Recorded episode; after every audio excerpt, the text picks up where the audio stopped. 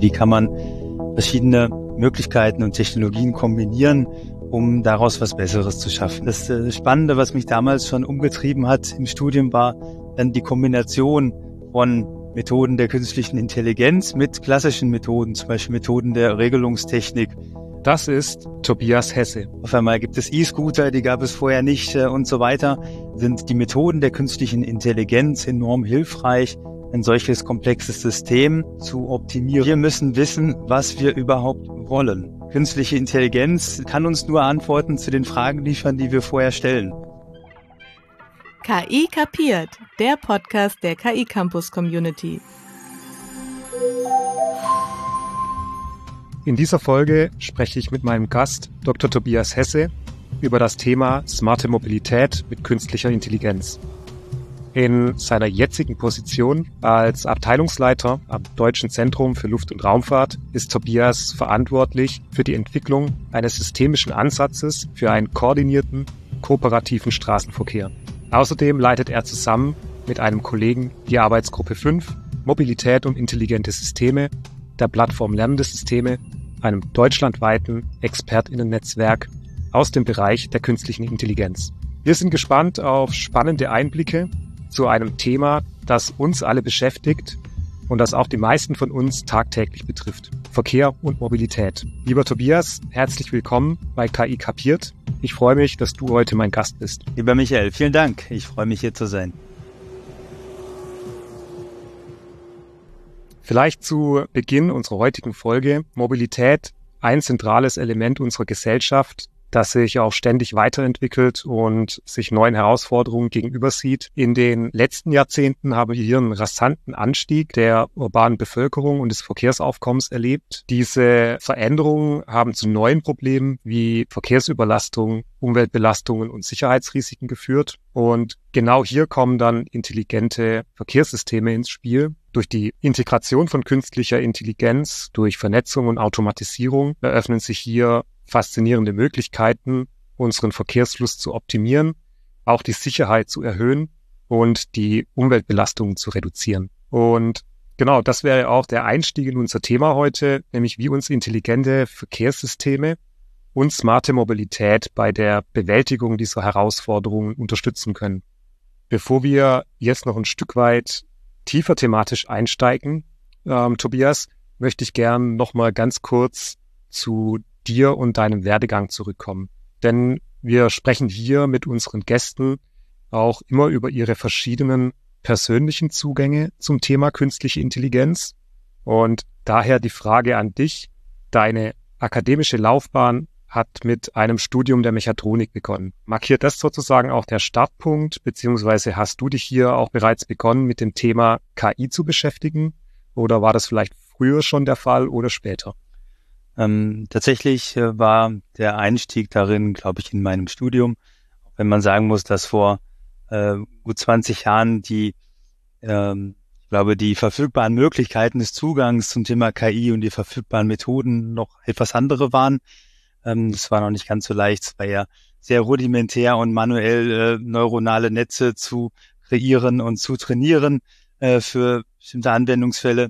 Das äh, Spannende, was mich damals schon umgetrieben hat im Studium, war dann die Kombination von Methoden der künstlichen Intelligenz mit klassischen Methoden, zum Beispiel Methoden der Regelungstechnik, äh, um zu sehen, kann man nicht Mehrwerte schaffen, genau durch diese Kombination. Und das hat mich eigentlich von jeher immer angetrieben, zu sehen, wie kann man verschiedene Möglichkeiten und Technologien kombinieren, um daraus was Besseres zu schaffen.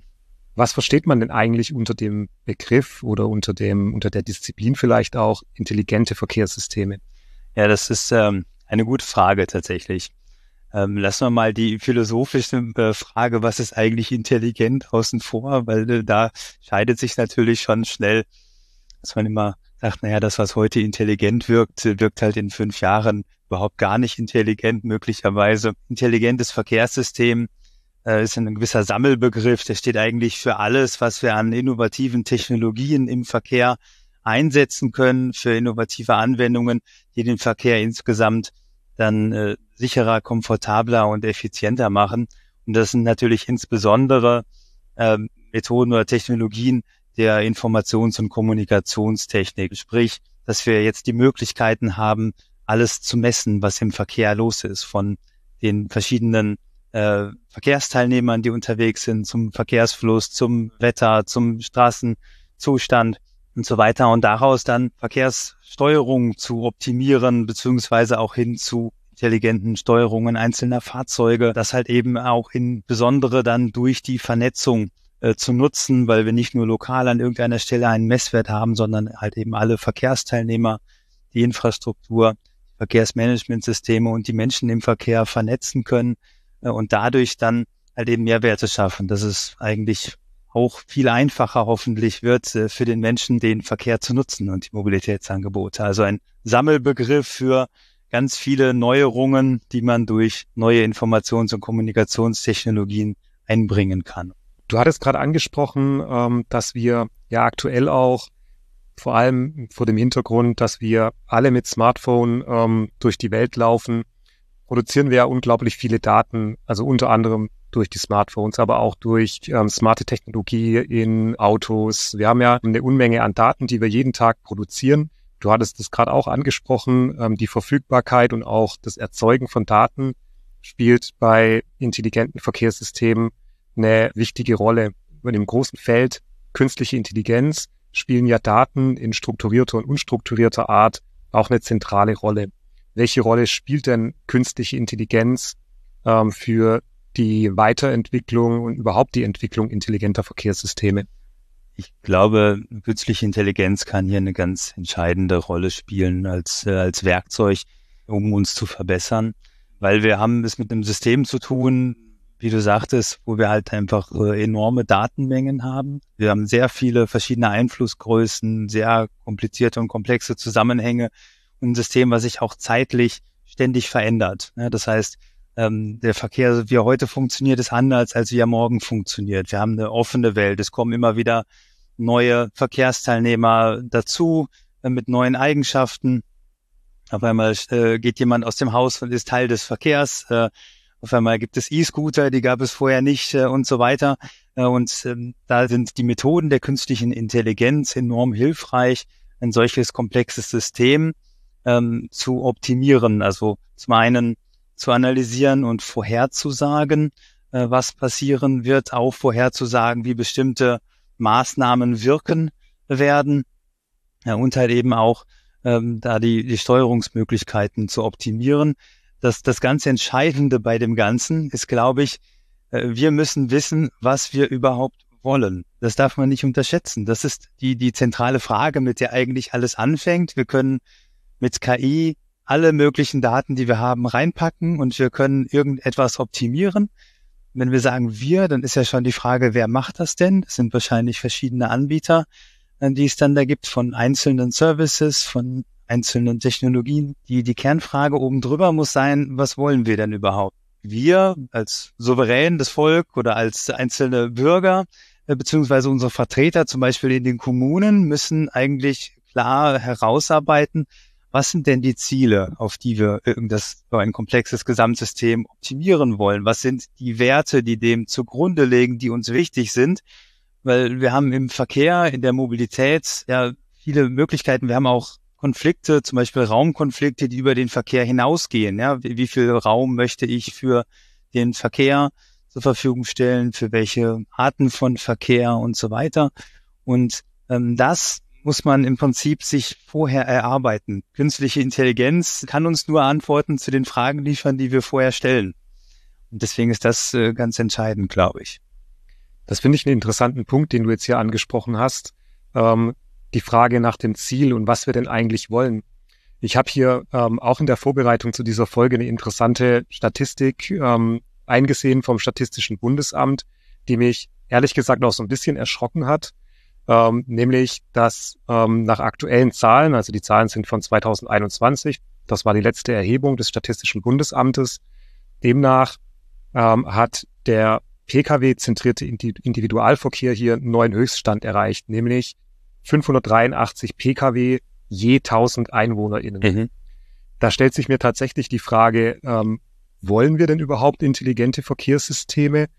Ähm, beziehungsweise ja, was, was sind die Ziele, ne? Wo wollen wir hin? Denn es ist, glaube ich, jedem klar, auch vor, vor dem Hintergrund aktueller Diskussion um die Klimakrise, dass es ja mit dem rein Pkw-zentrierten Individualverkehr so nicht weitergehen kann. Da ist meine Frage, die dann hier auch aufgetaucht ist, können oder werden intelligente Verkehrssysteme unsere Mobilität in Zukunft so verändern, dass das Besitzen eines eigenen Autos bald nur noch nostalgische Erinnerung ist? Oder wie würdest du das einschätzen? Ich glaube, so historisch hat und auch aktuell hat der Pkw einfach eine sehr emotionale, wichtige Bedeutung und auch ja quasi selbstbestimmt mobil zu sein. Und das ist, glaube ich, also das Entscheidende. Und gleichzeitig hat er das Mobilitätskonzept relativ einfach gemacht, auch so das Zusammenspiel von ja, denen, die die Infrastruktur bauen, die die Autos anbieten, muss da eigentlich sich nur überlegen, gut, wie breit müssen die Straßen sein, wie groß die Kurvenradien und so weiter. Und auf, auf der anderen Seite war man sich einig, PKWs sind gut, äh, weil das jedem individuell ganz viel Mobilität und damit gesellschaftliche Teilhabe äh, ermöglicht ja, ähm, und, äh, und eine Freiheit, das zu tun, dahin zu kommen, wo man möchte. Und äh, wenn wir davon wegkommen wollen, dass wir sagen, hey, vielleicht ist es gar nicht das Ziel, dass wir äh, einfach den MEV, den motorisierten Individualverkehr immer weiter fördern wollen, dann muss man natürlich einiges tun, äh, weil es hilft ja nicht einfach Menschen zu sagen, du, das ist aber ganz schlecht von dir und du solltest ein ganz schlechtes Gewissen haben, wenn du Auto fährst, da kommen wir nicht mit weiter, sondern wir müssen halt eben was tun und dabei wird es ein bisschen komplizierter. In einigen Bereichen wird das besonders schwer, das ist natürlich äh, auf dem Land, äh, weil man da teilweise schlicht keine Alternativen im Moment hat. Und in anderen Gebieten hätten wir aber vielleicht schon Alternativen, die nur vielleicht nicht ganz so gut funktionieren äh, wie, wie der Pkw. Das heißt, da müssen wir, glaube ich, einiges tun im Bereich neuer Mobilitätsangebote, um halt äh, tatsächlich zu ermöglichen, dass Menschen merken, ah ja, das ist okay, wenn ich keinen eigenen Pkw habe. Ich, ich muss nicht äh, mindestens jeder zweite Mensch einen Pkw besitzen, sondern es reicht auch einfach zu sehen, ich habe auf andere Art und Weise verfügbare Mobilität.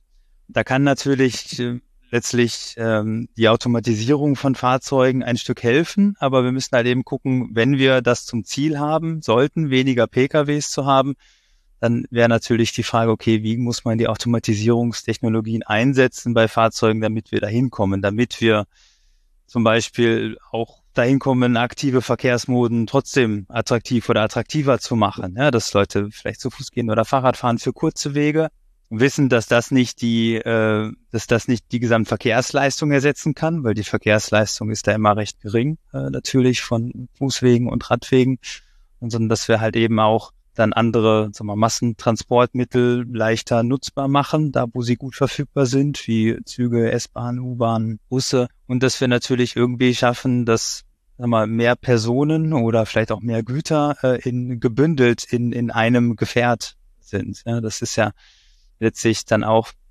ähm, das Entscheidende, ähm, dass wir es dann schaffen, durch Automatisierung, dass nicht einfach dann die Fahrzeuge auch noch ganz ohne Menschen schaffen, rumzufahren und wir dann einfach noch ein paar Autos mehr haben, die rumfahren im Vergleich zu jetzt, weil sie noch unterwegs sind zu den nächsten Menschen, den sie abholen, sondern dass es tatsächlich äh, vielleicht an manchen Stellen auch weniger äh, Fahrzeuge sein können, die rumfahren ähm, und das ist, ist eine ganz große Herausforderung. Die hängt halt einfach damit zusammen, wie ähm, ja auch, wie gestalten wir Mobilität, was können wir anbieten, damit das weniger wird. Also damit alle nicht so sehr angewiesen sind, vielleicht auch auf motorisierten Individualverkehr, ähm, weil es Alternativen gibt, beziehungsweise halt eben es genug Anreize gibt, Alternativen zu nutzen. Das finde ich auch nochmal ähm, sehr interessant, weil du hattest ja ähm, gerade auch angesprochen, ähm, dass es eben auch darum geht, alternative Verkehrsmittel attraktiver zu machen mhm. und auch die, die Kombination verschiedener Verkehrsmittel ähm, attraktiver, niederschwelliger zugänglich zu machen. Da bin ich auf zwei Begriffe gestoßen, multimodaler Verkehr und intermodaler Verkehr. Mhm. Vielleicht kannst du kurz erklären, was sich hinter diesen beiden Begriffen verbirgt. Ja. Und, ähm, und wozu sollten wir eigentlich multi- oder intermodal unterwegs sein?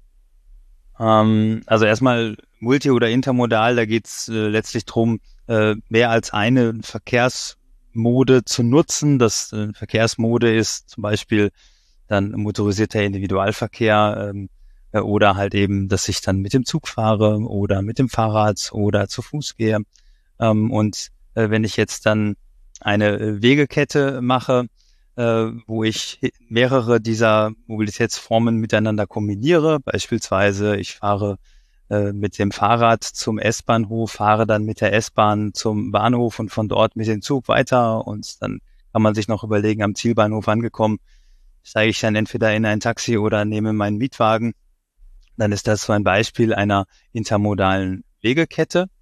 Äh, multimodal ist eigentlich auch nur, dass es mehrere Moden sind, die müssen aber nicht hintereinander sein, sondern ich kann vielleicht den einen äh, Weg, äh, also mal nehme ich das Auto, mal nehme ich das Fahrrad. Ähm, das ist im Prinzip dann eher äh, parallel. Es muss nicht äh, sozusagen, muss nicht diesen Wechsel geben innerhalb einer einzelnen Wegekette. Aber im Prinzip sind das Begriffe, die oft auch gemischt eingesetzt werden, die einfach dafür stehen, dass man nicht nur mit einer Mode, also nicht nur zum Beispiel mit seinem Pkw, darum geht es ja meistens, unterwegs ist. Ähm, theoretisch wäre äh, monomodal, auch wenn ich immer zu Fuß gehe, alle Wege, dann bin ich auch nur monomodal unterwegs. Insofern ist gar nicht zwingend intermodal immer das, das Beste. Aber es ist natürlich oft so bei weiten Wegen, dass es dann halt eben typischerweise so ist, wenn ich intermodal unterwegs bin, bedeutet das bei langen Wegen, ah, ich nehme nicht nur den Pkw, sondern auch andere, insbesondere öffentliche Verkehrsangebote, die in der Regel dann vielleicht klimafreundlicher auch. Deswegen ist es halt eben oft so, dass man sagt, wie kann man das fördern, dass wir halt eben auch äh, multi- oder intermodale äh, Wegeketten oder Mobilitätsangebote machen, die attraktiv sind. Und das bedeutet halt eben oft in der Praxis, wie schaffe ich es, dass zum Beispiel der Schienenverkehr oder der öffentliche Massentransport, ähm, dass der erstens gut genug funktioniert, attraktiv genug ist für die Nutzung und dass ich gut hinkomme. Das ist ja dann äh, oft auch so der Punkt. Sagen, ja, da gibt's irgendwo einen Bahnhof, aber bis ich beim Bahnhof bin, muss ich erstmal Auto fahren. Ähm, und wenn ich eh ins Auto gestiegen bin, wieso soll ich dann erst noch einen Parkplatz suchen, der kompliziert ist, zu finden ist, teuer ist? um dann in den Zug zu steigen. Und dann brauche ich im Endeffekt doppelt so lange, kostet mich mehr, weil ich noch einen Parkplatz habe und so weiter. Und dann fährt man doch direkt mit dem Auto. Äh, das sind natürlich genau wichtige Fragen. Wie schafft man das, dass, dass die Nutzung von den verfügbaren Massentransportmitteln tatsächlich einfach und, und attraktiv ist? Also zum Beispiel dann, man sehen würde, naja, gibt es vielleicht ähm, nicht nur gute Parkmöglichkeiten, wenn man das selber hinfährt, sondern vielleicht Möglichkeiten dahin transportiert zu werden mit einem ähm, Shuttle-Verkehr beispielsweise hin zu den ähm, zu den Bahnhöfen ähm, und halt eben dann natürlich auch ein funktionierendes Bahnsystem, was dann wichtig ist an der Stelle, äh, wo wir, glaube ich, auch noch einiges zu tun haben, wenn wir da die Leistungsfähigkeit tatsächlich steigern wollen. Da kommt mir sofort wieder ähm, die Eingangs, das Eingangsthema ähm, zur Bedeutung von Verfügbarkeit von Daten wieder in den Sinn. Ähm, Google beispielsweise hat vor einiger Zeit ähm, über Google Maps eingeführt, ich glaube Apple Karten, Waze und die ähm, ganzen anderen Anwendungen, die es so auf dem Markt gibt, ähm, bieten diesen Service mittlerweile auch an, dass wir eben über die ganzen Standort, Bewegungsdaten, die ähm, durch unser Smartphone getrackt werden, die eben dann ermöglichen, beispielsweise die, den Verkehr in Echtzeit zu überwachen, ja, personalisierte Routenvorschläge ähm, anzubieten oder auch alternative Verkehrsmittel. Ähm, welche Rolle spielen da deiner Einschätzung nach solche Anwendungen, wenn es darum eben geht, Verkehrsmittel kombiniert auch zu nutzen? Also gerade diese zwei ähm, Begrifflichkeiten, die du gerade auch erläutert hast, modale und intermodale Mobilität, hier eben auch ein Stück weit niederschwelliger zu machen und auch nutzerfreundlicher zu machen, weil ich eben in einer Anwendung direkt sehen kann, um 8.15 Uhr kommt mein Bus. Wenn ich um 10.45 Uhr angekommen bin, kann ich direkt in einen Anschlussbus steigen oder mir einen E-Scooter nehmen, um den letzten Weg beispielsweise zur, zur Arbeit zu überbrücken. Welche Rolle spielen solche Anwendungen deiner Einschätzung nach, um das einfach auch niederschwelliger nutzbar zu machen, solche verschiedenen Verkehrsmittel auch kombiniert zu nutzen? Also ich glaube, die sind äh, enorm hilfreich und erstmal sehr praktisch, weil sie uns tatsächlich helfen, leicht äh, eine ja, an sich sonst kom komplexe Route und einen komplexen Weg zu planen. Wenn man sich das irgendwie vor 20 Jahren vorstellt oder so, ich weiß jetzt nicht ganz genau vom Jahr, aber ich meine, wenn man noch zurückdenkt an Zeiten, die Älteren kennen es dann vielleicht noch, wo es so Kursbücher gab bei der Deutschen Bahn. Ja? Da gab es nicht die, die DB-App, wo man gucken konnte, wie komme ich von A nach B und dann kriege ich das sogar kombiniert mit irgendwelchen Busfahrten und so weiter, sondern ich musste im Prinzip noch äh, viele Papiere durchwälzen, wann fährt welcher Zug von wo nach wo und dann selber versuchen rauszufinden, ah, was ist, wenn ich erst von Berlin nach Hannover fahre, wie könnte ich dann umsteigen? Dann gucke ich alle Verbindungen ab Hannover zu dem nächsten möglichen Bahnhof. Und wenn man das dann noch kombinieren will mit anderen lokalen Angeboten, dann war das fast unmöglich, wenn man sich nicht extrem gut auskannte auf seiner Route. Und äh, wenn man das vergleicht mit der Situation heute, ist es ja ein Kinderspiel zu sagen, ich will von A nach B und dann hätte ich das gerne, naja, im Auto sieht so aus, mit öffentlichen Verkehrsmitteln so, mit anderen Kombinationen anders. Insofern ist das erstmal natürlich eine enorme Erleichterung und ähm, Enabler, ähm, um das zu machen. Und ich finde das erstmal insofern ist das sehr praktisch, dass es da solche kommerziellen Angebote gibt.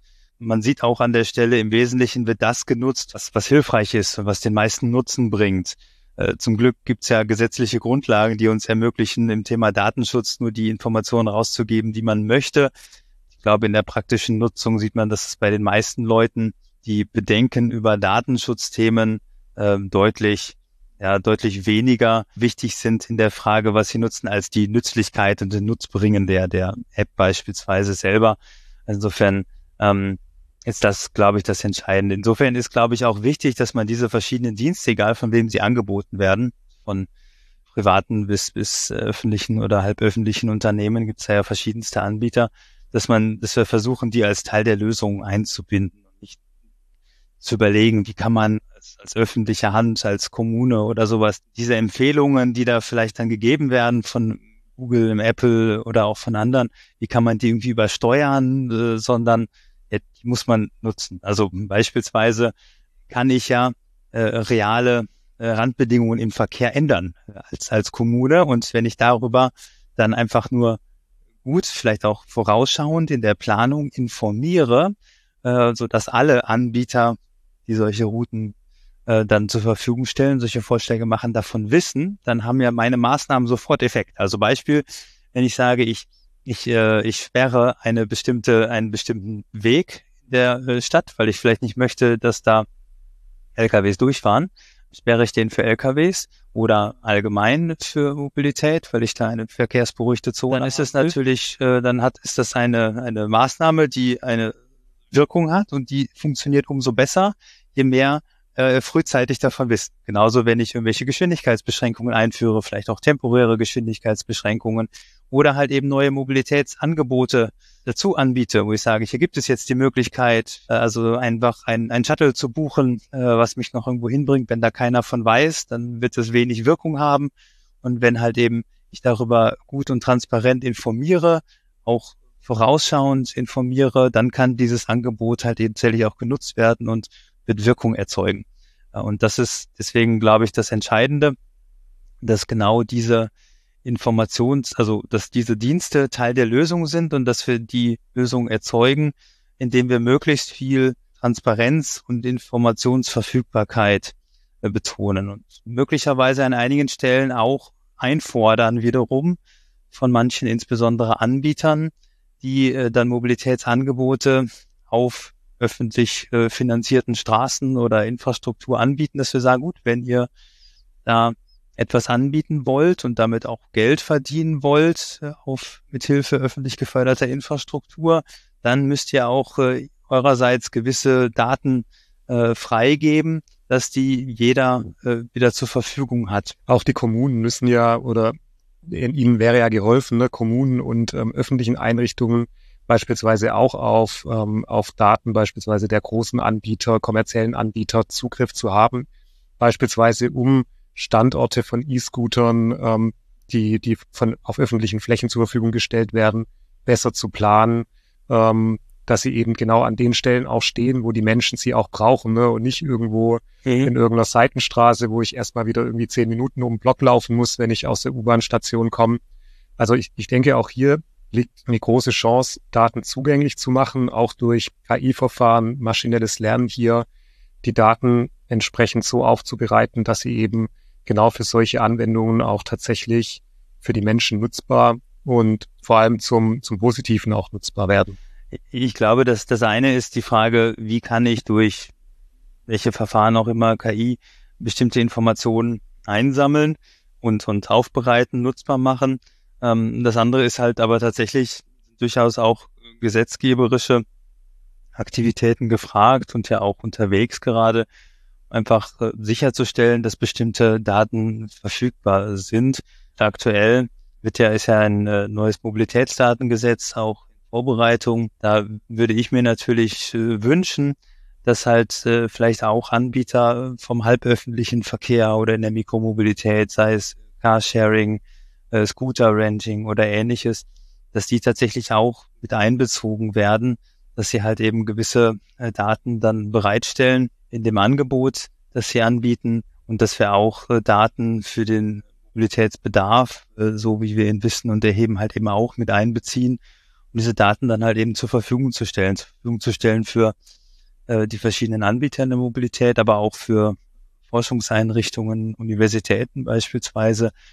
Je besser wir dort eine freie Verfügbarkeit von Daten haben, desto besser können tatsächlich alle dran mitarbeiten, um rauszufinden, ja, wo kann man noch was verbessern. Ja, wenn das, äh, wenn das die Hürde schon ist, dass äh, erstmal schon nur wenige Zugang zu Daten haben, dann können auch nur wenige mitdenken, sozusagen, äh, um halt eben äh, die Situation zu verbessern. Und deswegen ist das, glaube ich, ein ganz entscheidender Punkt und sollte äh, von der Politik auch sehr beherzigt werden, halt eben in neuen Mobilitätsdatengesetzen äh, darauf zu achten, dass tatsächlich auch möglichst viele verpflichtet werden, beizutragen ähm, zu äh, verfügbaren Daten. Natürlich nicht äh, persönlichen oder personenbeziehbaren Daten, aber halt eben denen, die für Mobilitätsangebote und deren Verbesserungen hilfreich sind. Zum Abschluss ähm, an dich die Frage, äh, welche Vision hast du für die Zukunft der Mobilität, auch mit Blick auf die Klimakrise und wie werden intelligente Verkehrssysteme dazu beitragen, diese Vision tatsächlich Wirklichkeit werden zu lassen? Tatsächlich ist es ja so, dass, dass mich das Thema Automatisierung durchaus sehr umtreibt. Insofern ist natürlich, äh, wenn ich jetzt dann auf die Mobilität schaue, sieht für mich eine Vision äh, durchaus so aus, dass wir die Automatisierung und die Vernetzung im Bereich des Straßenverkehrs sinnvoll nutzen. Das heißt, nicht nur den MIV dann komfortabler machen, dass wir dann komfortabler im Stau stehen und die Zeit anders nutzen können, sondern dass wir die Automatisierung nutzen, insbesondere im Nutzfahrzeugbereich, um neue Mobilitätsangebote auf die Straße zu bringen. Das sind insbesondere dann bedarfsorientierte äh, autonome Angebote möglicherweise.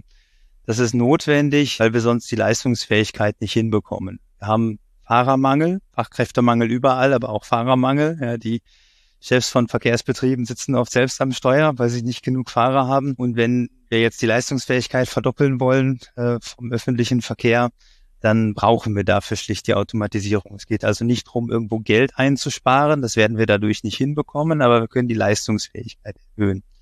Ähm, das ist im Prinzip der eine Teil, wie ich mir das vorstelle, dass wir tatsächlich dann geteilte, autonome Mobilitätsangebote haben, ähm, die halt einfach viel leistungsfähigeres Rückgrat der, der öffentlichen Mobilität sind und damit auch ähm, eine bessere Nutzbarkeit haben.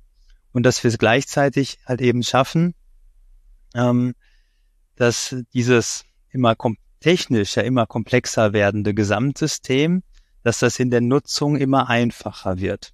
Das ist eine, eine große Herausforderung für uns Forscher und für uns Ingenieure, ähm, die wir damit zu tun haben. Wie schaffen wir es, dass ein System, was, was immer komplexer wird, was aus immer mehr Teilen besteht, die miteinander vernetzt sind, die zusammenspielen, die lernen, ja, jedes Teilsystem wird mit KI dazulernen, dass es stetig besser wird. So ist, muss ja eigentlich die Vision sein. Ich habe ein System, was immer besser wird und gleichzeitig muss es immer einfacher nutzbar sein. Also das ist, äh, ich meine, erstmal ja eine tolle Vision, wenn man sich überlegt, da muss nicht jeder Fahrer oder jeder Entwickler jeden Fehler einmal selber gemacht haben, sondern wenn einmal ein Auto einen Fehler macht, dann wird diese Art von Fehler nie wieder irgendwo auftauchen. Ja, das ist, weil halt eben ein lernendes System drin ist. Ähm, und gleichzeitig merkt man dann, okay, es ist, es ist lernt, es ändert sich ständig, es ist, es besteht aus ganz vielen Teilen. Wie schaffen wir es, dass das für den Menschen in der Nutzung immer einfacher wird? Ja, das ist also tatsächlich ähm, ganz entscheidend, diese Mensch-Maschine-Interaktion, äh, diese User Experience würde man ja dann im Englischen sagen, die halt eben so zu gestalten, äh, dass sie äh, einfach ist und einfach bedeutet in diesem Fall halt eben auch sicher im Straßenverkehr. Und, äh, ich gebe mal ein so ein Beispiel. Ähm, was dann eigentlich in Zukunft möglich ist für, für einen Paradigmenwechsel an der Stelle ist, im Moment, äh, wenn ich über die Straße will und da ist nicht gerade eine Ampel, die mir das infrastrukturell dann vorgibt und alle für mich anhält, dann stelle ich mich die Frage, okay, kann ich rüber? Und wenn ich dann, dann habe ich verschiedene äh, Autos oder Verkehrsteilnehmer, die unterwegs sind und ich muss dann als Fußgänger, versuche ich die alle zu sehen und bei allen zu überlegen, okay, äh, ist es sicher, kann ich rüber? Können die mich erwischen? Haben die mich gesehen? Würden die auf mich warten? Und wenn ich jetzt dann da eine Mischung habe von manuell gefahrenen, automatisierten Fahrzeugen, dann würde ich mich zusätzlich noch die Frage stellen, ah, wer ist es? Ist es der Mensch oder die Maschine, die es gerade fährt? Hat die Maschine oder der Mensch mich gesehen? Was hat denn dieses automatisierte Fahrzeug gerade vor? Ähm, und wenn sich das dann immer noch so ein bisschen ändert, dieses Verhalten, weil das System ja dazu lernt, dann denke ich, okay, vor zwei Wochen habe ich noch verstanden, jetzt würde es mich nicht sehen, vielleicht ist es jetzt anders, vielleicht hat es mich jetzt schon gesehen. So. Das heißt, ich muss im Prinzip mit ganz vielen Verkehrsteilnehmern gleichzeitig muss ich irgendwie gucken, klappt das? Und was wäre, wenn ich denn in Zukunft eigentlich vielleicht dahin käme, sage so, da ist irgendein, entweder das Fahrzeug, was am nächsten an mir dran ist, oder mein mobiles Endgerät oder irgendetwas, mit dem, mit dem kommuniziere ich und zum Beispiel das Auto, was bei mir in der Nähe ist, das sagt mir, Tobias, ich sehe, du möchtest über die Straße. Du kannst rüber. Ich habe das schon mit allen anderen hier in der Nähe abgeklärt. Äh, wir sind untereinander vernetzt. Ähm, das ist abgeklärt. Du kannst sicher rüber. Da kann dir nichts passieren. Ja, also äh, eine ganz andere, einfachere Interaktion. Nicht nur, ja, ja, ich habe dich gesehen, aber keine Ahnung, was die anderen so machen oder so, ja. Oder ich will ja rechts abbiegen, keine Ahnung, was der Rest so tut und ob das stimmt, dass ich rechts abbiege, wer weiß, ja. Sondern, nein, hier wird es ein, gibt es quasi eine Art virtuelle Infrastruktur, ja, einen virtuellen Überweg für dich. Ähm, du darfst drüber. Ich habe das schon mit dem ganzen Rest abgeklärt. Auf einmal äh, ist dieses komplexe System wird ganz leicht nutzbar für mich. Ja, das, ich brauche mich um den ganzen Rest nicht kümmern. Das, das passiert dann schon. Ja, und, äh, und das sind so, so Beispiele von Paradigmenwechseln, die dann möglich sind, wo man sieht, hey, ja, wir, wir, das System kann immer mehr, wird äh, leistungsfähiger und es wird gleichzeitig äh, einfacher nutzbar. Das, das ist so meine Vision, die ich für die Zukunft habe. Und das schaffen wir nur, wenn wir ganz viele Technologien und verschiedene Anwendungen tatsächlich sinnvoll miteinander kombinieren und nicht einfach nur auf, auf eine Lösung als Allheilmittel aussetzen. Lieber Tobias, vielen Dank für deinen Einblick in deine Zukunftsvision zum Thema intelligente Verkehrssysteme und vielen Dank auch für dieses spannende Gespräch. Ja, danke, liebe Community, dass ihr eingeschaltet habt. Hinterlasst uns eine Bewertung, klickt auf Abonnieren, empfehlt uns in euren Netzwerken auf www.ki-campus.org findet ihr tolle Lernangebote rund um das Thema KI. Und passend zur heutigen Folge könnt ihr auf dem KI-Campus im Kurs Stadtland Datenfluss in Zusammenarbeit mit dem Deutschen Volkshochschulverband das Handlungsfeld Mobilität besuchen. Darüber hinaus kann ich die Videoplaylist So lernen Maschinen der Kolleginnen und Kollegen der Plattform Lernende Systeme sehr empfehlen.